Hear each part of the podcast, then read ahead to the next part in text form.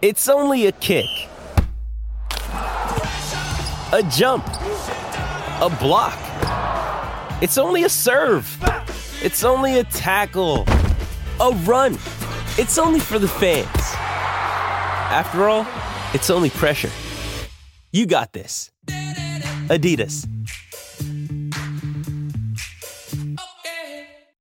Per arrivare alla sua prima finale slam, Yannick Sinner ha disputato una partita dalla qualità, dalla lucidità e dalla maturità enorme. Elementi che assieme gli hanno consentito di vincere la partita sostanzialmente due volte. La prima con un approccio magistrale all'incontro, alla partita più importante probabilmente della sua carriera. Ordinato, calmo, con un'idea tattica molto precisa all'inizio, quella di non dare angolo a Novak Djokovic, giocando spesso al centro, con un buon margine di sicurezza, probabilmente per cercare di capire che cosa avrebbe proposto questa volta Novak Djokovic. E qui subito dai primi istanti della partita la sorpresa. Djokovic, a differenza di quanto potesse far pensare la maggiore esperienza in contesti così, così difficili come le fasi finali degli slam, è partito molto più contratto, molto meno sicuro e deciso sul cosa fare. Probabilmente non si aspettava quest'ordine, questa tranquillità di Sinner ed è sembrato immediatamente andare in una sorta di ansia che l'ha un po' contratto. Nel primo set ci sono state delle percentuali molto basse al servizio servizio e il parziale è scivolato via quasi senza accorgersene, però non per questo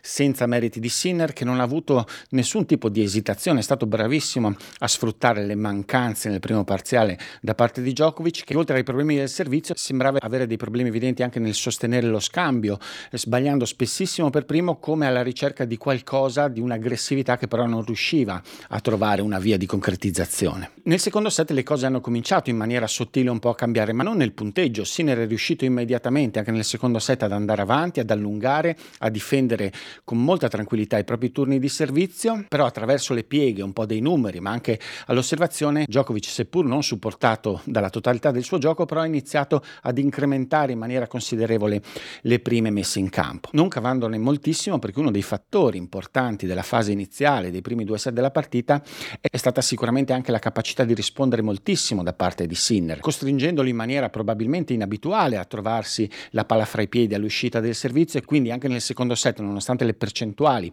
cresciute, Djokovic non ha raccolto dal servizio quanto solitamente invece riesce a raccogliere appunto quando le percentuali salgono. Il match però è cambiato radicalmente a inizio terzo set, come un pochino tutti probabilmente si aspettavano conoscendo Djokovic. Il serbo infatti senza stupire però ha continuato la sua crescita di livello, il servizio è diventato sempre più incisivo, ma soprattutto all'interno dello scambio, in uscita dal servizio, anche quando Sinner riusciva a entrare nello scambio, Djokovic ha alzato il proprio livello, riuscendo a spingere molto meglio col dritto, facendo muovere parecchio Sinner che ha cominciato a macinare chilometri, a doversi difendere, a non avere continuamente la possibilità di ribaltare la situazione da difensiva a offensiva. In tutto questo però è continuata a emergere la qualità di Sinner che è riuscito a contenere, a gestire questa risalita di Djokovic grazie al servizio sul quale ha continuato a non concedere sostanzialmente nulla a Djokovic. E qui un elemento clamoroso all'interno della partita che si stava già cominciando a notare, che poi si è manifestato alla fine come uno dei dati statistici sicuramente più rilevanti di tutto l'incontro, ovvero Sinner in 4-7 non ha concesso nemmeno una palla break a Novak Djokovic,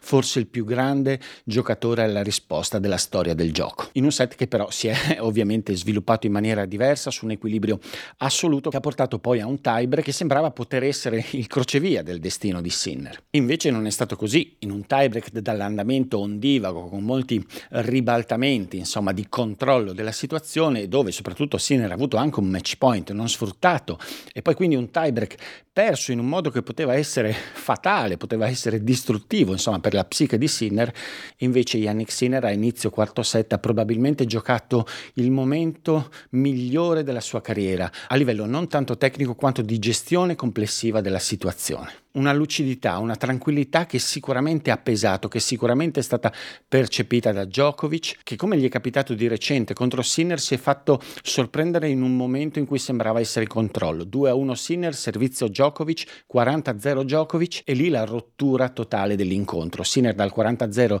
riesce ad effettuare il break, ad assestare il terzo colpo del KO consecutivo ad un avversario come era successo con Kachanov, con Rublev, però questa volta con un avversario ancora più di spessore, un montante al tennis di Djokovic che evidentemente l'ha sorpreso, l'ha fatto vacillare, l'ha portato indietro nel punteggio e soprattutto a seguito di questa nuova accelerazione, di questo nuovo scarto in avanti che probabilmente in pochi si aspettavano così rapido, Sinner una volta di più ha confermato la personalità tennistica che si sta strutturando, quella del grandissimo campione che non esita quando in controllo a gestire la situazione e a portare a casa senza il minimo passo falso la vittoria più importante della sua carriera contro uno dei giocatori più forti della storia del tennis. Vacanze in Sicilia o in Sardegna? Con i traghetti GNV porti tutto quello che vuoi, ti rilassi fino a destinazione e se prenoti entro il 14 maggio, posto ponti a partire da 33 euro. Non c'è modo migliore per andare in vacanza. Scopri i dettagli su gnv.it. Offerta valida sulle linee Napoli-Palermo e Genova-Olbia, 10.000 posti disponibili.